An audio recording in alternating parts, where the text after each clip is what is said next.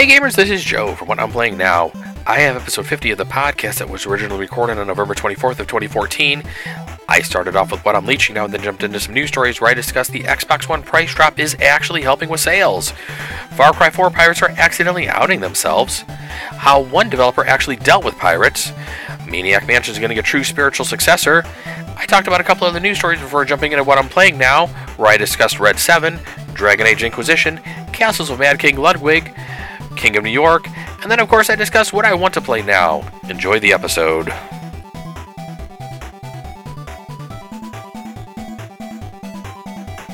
Good evening, gamers, and welcome to another episode of the What I'm Playing Now podcast. My name is Joe Luzzi, and we are on episode 50. We are getting close to hitting the one year deal. Well, I think we started the podcast probably around this time last year. I really didn't look to see when I actually had published and produced the actual first podcast when we had gotten it out there. But I know we're actually close to being a year out. I know I had missed a couple of weeks this year, so. But I am going to have to look up and see when our actual one year anniversary was. I think it might have been a week or so ago because I think we started it right before Thanksgiving, if I remember correctly. But as always, you can send us emails, what I'm playing now at gmail.com. You can also follow me on Twitter at what I'm playing now. Don't forget to drop the G. Facebook, just do a search for what I'm playing now, and I've been posting a couple of things up there. A lot of Dice Master stuff, since that's what I've been playing quite a bit, um, and some other miscellaneous board games. When I'm out at Board Game Night, I'll usually take a picture and maybe throw it on up there. Um, Google Plus, plus.google.com slash the plus sign what I'm playing now podcast, and of course, our Twitch channel, twitch.tv slash what I'm playing now. Last week, Wednesday, we did get some Diablo 2 time in. We finished one dungeon. I'm going to try to finish the next dungeon. That should put us close to finishing a couple of more sections in Act 2, and hopefully we can get through Act 2 here in the next week or so and move on to the next act in Diablo 2. But let's jump into what I'm leeching now. And I got a couple of news stories on things that you can get for cheap or possibly free from around the interwebs. First one is Microsoft's having their birthday for the Xbox One, and you can actually get quite a few new or quite a few free things if you've purchased an Xbox One before November 11th, 2014 from or living in one of the console's 13 launching markets. But you'll also need to be at least 17 years old and have played 10 hours of Xbox One. If you have basically fulfilled all of those requirements, you can get a year one gamer picture, new Xbox One background, a year one background image, a free rental of Halo 4 Forward Unto Dawn, and a free rental of Dragon Ball Z Battle of the Gods movie, and a sampler pack of DBZ TV episodes. So, if you've purchased your Xbox One during the year or end of last year and during this year, check out and make sure you get a bunch of your free things from Microsoft. That's pretty cool that they actually did that during the birthday of the Xbox One. Amazon starting their Black D- Black Friday deals early, so this week you can get um, tons of sales on everything. Check Amazon throughout the week and find different deals on everything from games to computer stuff to pretty much anything you probably want is on sale at Amazon. So I'm not even going to go into everything they have on sale, but just check Amazon site. Um, Microsoft is having, or they did announce their Black Friday deals that they're going to have in the Microsoft stores. I will have a link to the GameSpot article that lists everything. You can get consoles as cheap as 329 for an Xbox One, and that's for the Xbox One Assassin's Creed Unity bundle, or you can get an Xbox 360 for 129 plus a free game. So not some those are some pretty good deals this year if you're looking for a new console or a last gen console if maybe your last gen console has died and you're looking for a replacement one to continue playing some of those older games you have. But check out microsoft store sale they're having some pretty good deals. And the last one i think that i have here is steam starting their fall sale this week. That should be Wednesday, the 26th, I believe, is when it will be started, and it should run until December 1st. I'm sure, I'm sure as everybody knows, the Steam sale is usually huge, it's usually big, and whatever you're looking for is probably going to be on sale now. So just check it out. It's watch it daily and come back towards the end because a lot of times they will actually re-release sales that they had earlier in the in the in the wholesale piece the sale. So just if you've never experienced a Steam sale before, get ready to open your wallet and um, buy games because you definitely will. All right, let's jump into some of the news stories before we get into the what I'm playing now section of the sto- show. So, some of the news stories that we have an EA exec, their CFO Blake Jorgensen, is actually saying that the Xbox One, I almost said 360, the Xbox One is actually catching up quickly to the PS4 as far as sales go. He feels that both companies, Sony and Microsoft, are selling their units are selling their systems um, very well. They've shipped a lot more consoles than they actually really thought they were going to, which means EA is probably selling more games for these newer consoles, which is making them happy. So I think some of the sales lately, from what I've seen, some of the sales figures, I think maybe the Xbox One has passed up Sony and, and, the PS4 department and as sales go in North America, but I think worldwide, I still believe Sony is actually leading, so Microsoft has a little bit of ground to catch up on. But I think with a lot of the deals that Microsoft has introduced for this holiday season, a lot of their bundles being 349 right now, that's a damn good price for a current gen system. And if you're looking for one, I would not pass up getting an Xbox One right now. Although I do have a PS PS4 already, I will be waiting a little bit longer to get an Xbox One because there. Well, I do kind of want to play. There, there are a couple of games I want to play on there. Mainly Sunset Overdrive is is the game I'm most interested in. To me, that one just isn't a system seller yet. I'll have to wait till I hear some of the maybe the year-end um, reviews from people as far as their game of the years go and see how that actually stacks up before I actually make my decision. But I'm still going to hold off a little bit longer. I'm, get, I'm getting an actual Xbox One mainly because the next thing I want to put into my computer is a new video card, which is what I'm asking for Christmas, and that should be the NVIDIA GTX 970, which I will hopefully be ordering possibly sometime next week. So that video card alone is going to be the price of a console. So I, I really want um, my Dragon Age Inquisition, Inquisition to look better, but we'll talk about that later. Our next story is a GameSpot article. They're talking about Far Cry 4 players accidentally, re- accidentally, accidentally revealing that they've pirated the game. I guess there is a feature in the game where you can change the field of view controls, and I guess that's been removed in the, some of the torrent copies that are going around there.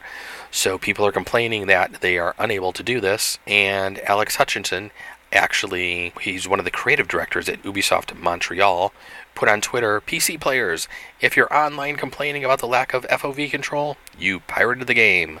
So I'm guessing you people probably pretty much know who you are, and if you haven't purchased the game, don't complain about shit because you really don't have any rights to. So let's move on to the next story. This is actually another story dealing with pirates. Um, this was from a Polygon article. I thought this one was actually a pretty interesting story. So there's a game called This War of Mine that was released on November 14th, and shortly after, of course, it probably hit Pirate Bay and all the torrent sites. But the developer, um, 11-Bit Studios, actually went onto the forums and said that they were really happy that the game was selling, that they were um, glad that people were actually interested in their game. They actually dropped 10 Steam keys into the comments on Pirate Bay, trying to get people to possibly download the game, tell their friends about it, and maybe help them spread the word about the game. And if they actually like the game, to maybe go out and purchase it or have their friends maybe purchase it. That was kind of their way of dealing with the pirates, and I tip my hat to them.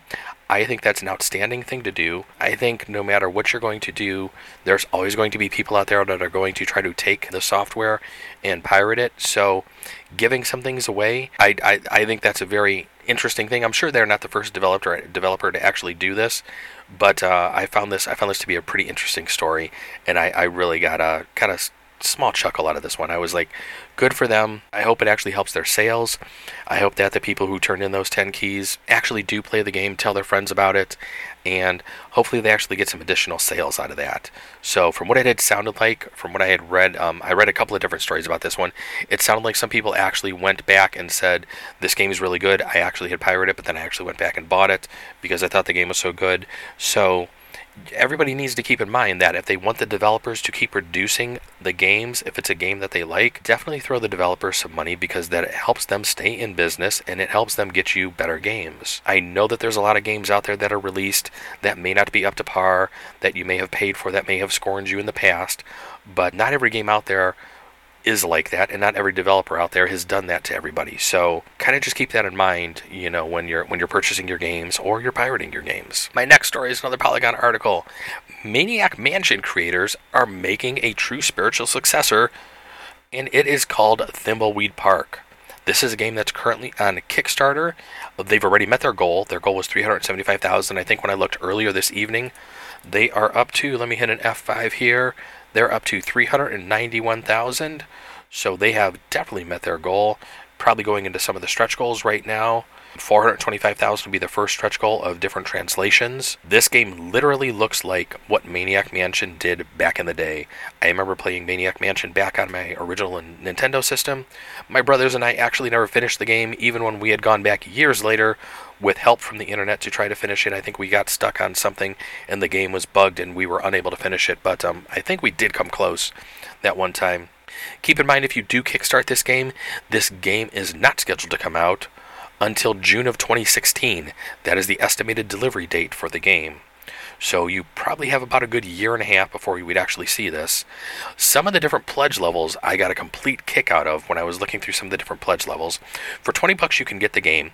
For 25 bucks you can get the game and give them a few extra dollars in case if you had pirated the game Maniac Mansion or Monkey Island back in the day when you were a kid and you're kind of just trying to make make good on that. One of the other pledges that pledge amounts that really caught my eye was the $50 amount where you can actually get your name in the phone book within the game and your name can actually be the solution to an actual puzzle which I thought to be very interesting, and I'm really curious as to how they are going to pick who's included in the puzzles, if that's going to be something that they can maybe put in random that um, it could maybe change every time you play that. I'm really interested to see where they take that. I thought that was a really cool little thing. I'm really interested in kickstarting this. I probably will, and I'm really torn between maybe going 20 or even the 50 just to get my name in the phone book, just to see what that would be like. I thought that was pretty cool. Our next story is from a GameSpot article, and it was talking about Elite Dangerous. I think we had talked about this last week during the podcast. Elite Dangerous, as we know, they've actually removed the offline features of the game to where it's going to be an online only part and the offline mode has just since that's gone a lot of people have just become really pissed. A lot of people have asked for their money back.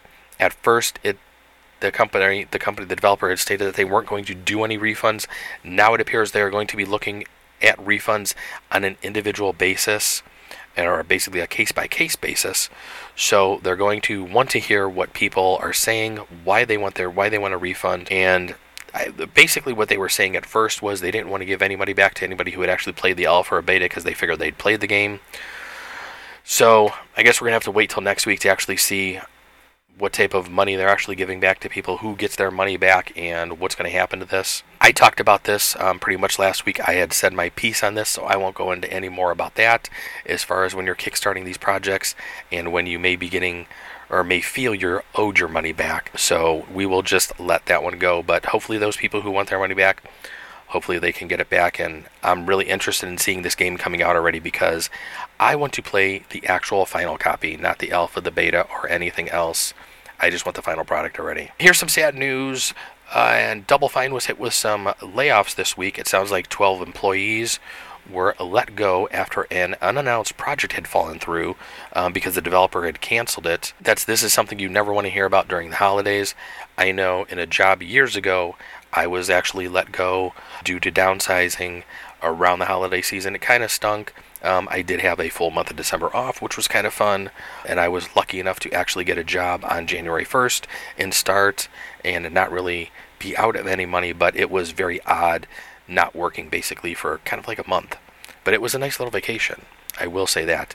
Hopefully, these people that have been laid off are able to find other jobs. I know on Twitter I've seen various other studios uh, looking for a different type of help. So hopefully, those people are seeing those tweets and those different messages, are in touch with the right people, and can get right back on their feet. Our next news story is from Dice Tower News. Tabletop Season 3 has begun. I have not watched the latest episode to Tabletop from Wil Wheaton. I will probably be watching it this weekend, and this is a series that I really enjoy. And actually, their Season 3 was what they're saying here, it was one of the biggest digital media projects ever to fund on Indiegogo, and I can pretty much believe that. It's um, it's a really good show. It sounds like they're really upping the production quality of the of the show in season three. I've seen some of the game lineup lineups that they have ready for season three, and they and they're going to be playing some really good things on the show. So, and if you're interested in board games, definitely check out uh, Tabletop Season Three. And if you're not interested in board games and maybe are just curious, give it a shot. You will, you will probably like it. I got another news story that was from Dice Tower News, and they were talking about the Descent game 2.0, the first campaign book has been announced called Heirs of Blood, and this is for Descent Journeys into Dark. This is basically a strategy dungeon crawl board game.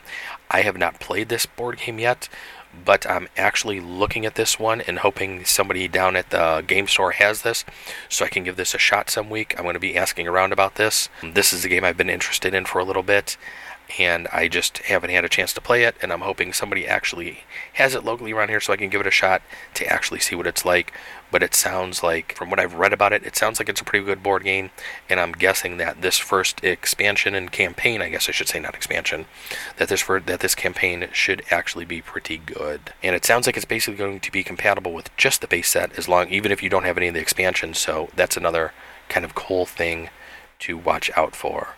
All right, well that's the news for the week. We are going to jump into what I'm playing now, and I have played several different things this week. Not a whole hell of a lot of games, but several different board games, a couple of different video games. One of the first board games I played, I guess you could say it's a card game, is called Red 7.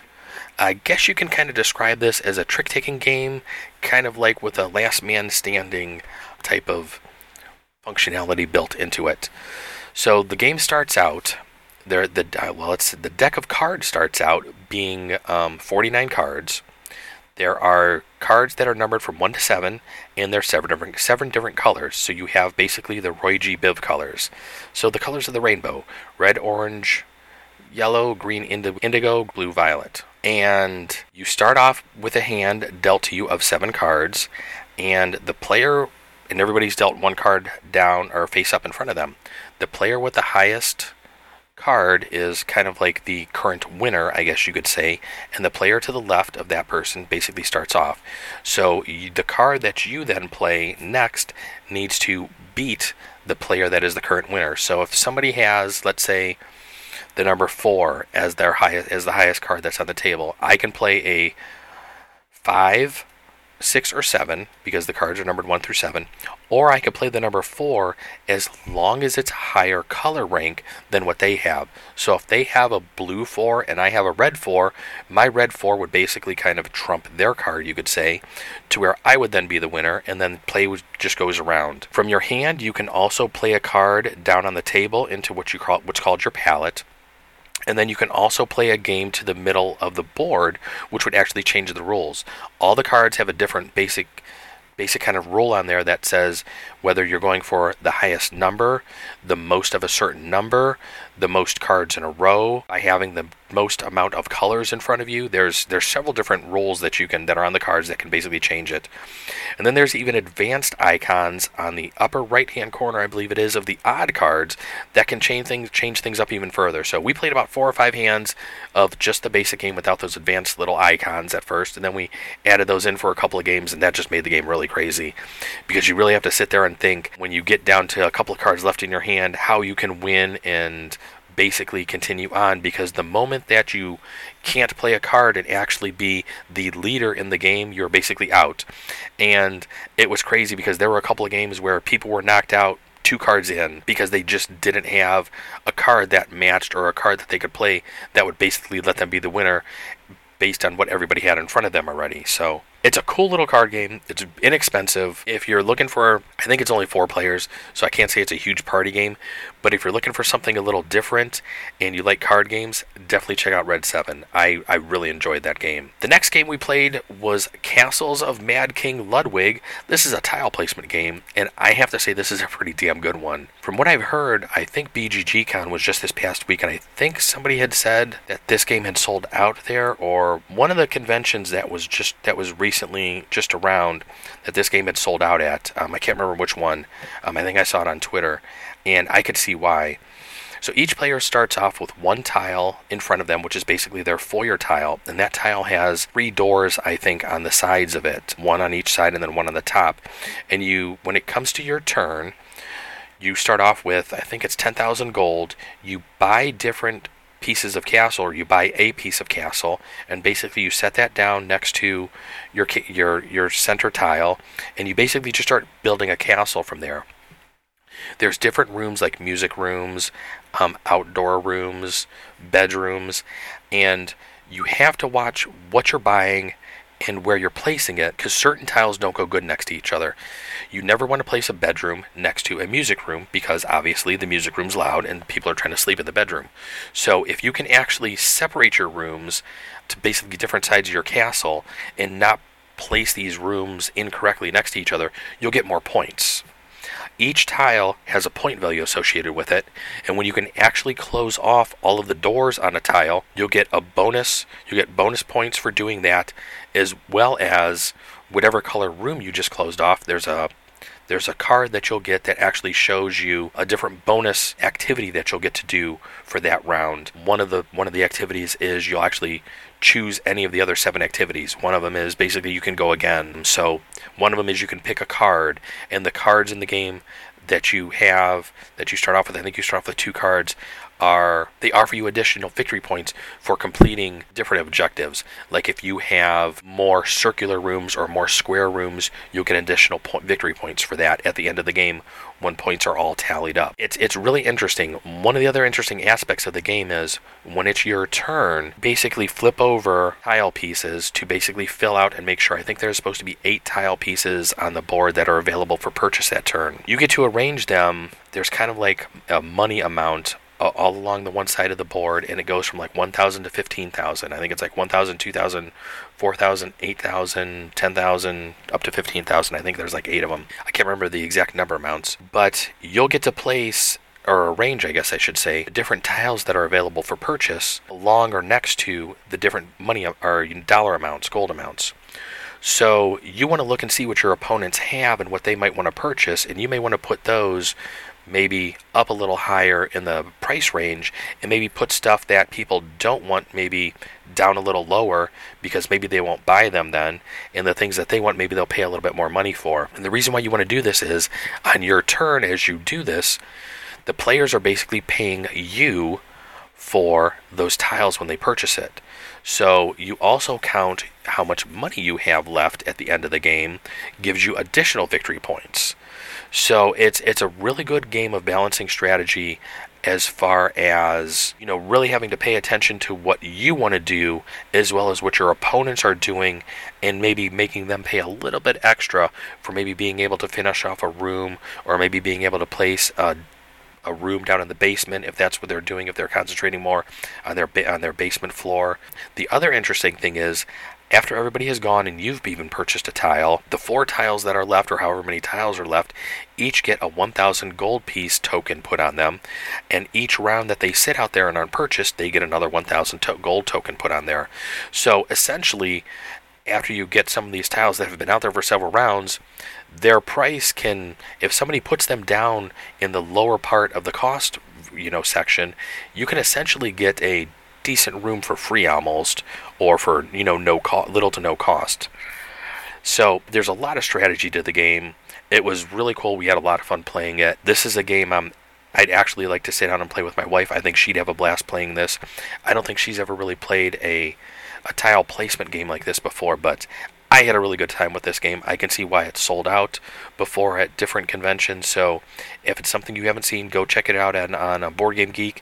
Uh, watch maybe a video on it or so, read a little bit about it, and definitely give that a look. One of the other games we checked out was King of New York. This, of course, is the spiritual successor to King of Tokyo from Richard Garfield. And King of New York is really similar.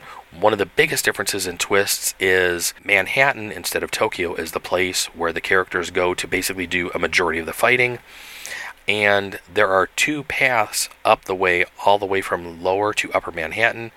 And two people can be in Manhattan, unlike the one person in Tokyo from when I had played it back in for the King of Tokyo. But two people can be there in Manhattan working their way up. And each round that they are in there, they get an additional energy and then victory point for the game. If King, if you haven't checked out King of Tokyo, you will and and you'll definitely want to check out King of New York. It's a good game. It's probably a game I would say maybe for the younger audience. I know there are a couple of more hardcore board gamers there who played King of New York with us and played it once and then kind of just walked away like yeah, this game's a little too light for them. They like, you know, games maybe a little more meat and a little more more toughness to them. But it, it's it's kind of just a fun little dice game. So check out King of New York, and I'm sure you'll enjoy it. All right, let's jump into the what I'm playing or what I want to play now. Since I just talked about what I'm playing. Oh, you know what? I forgot. I skipped actually a game.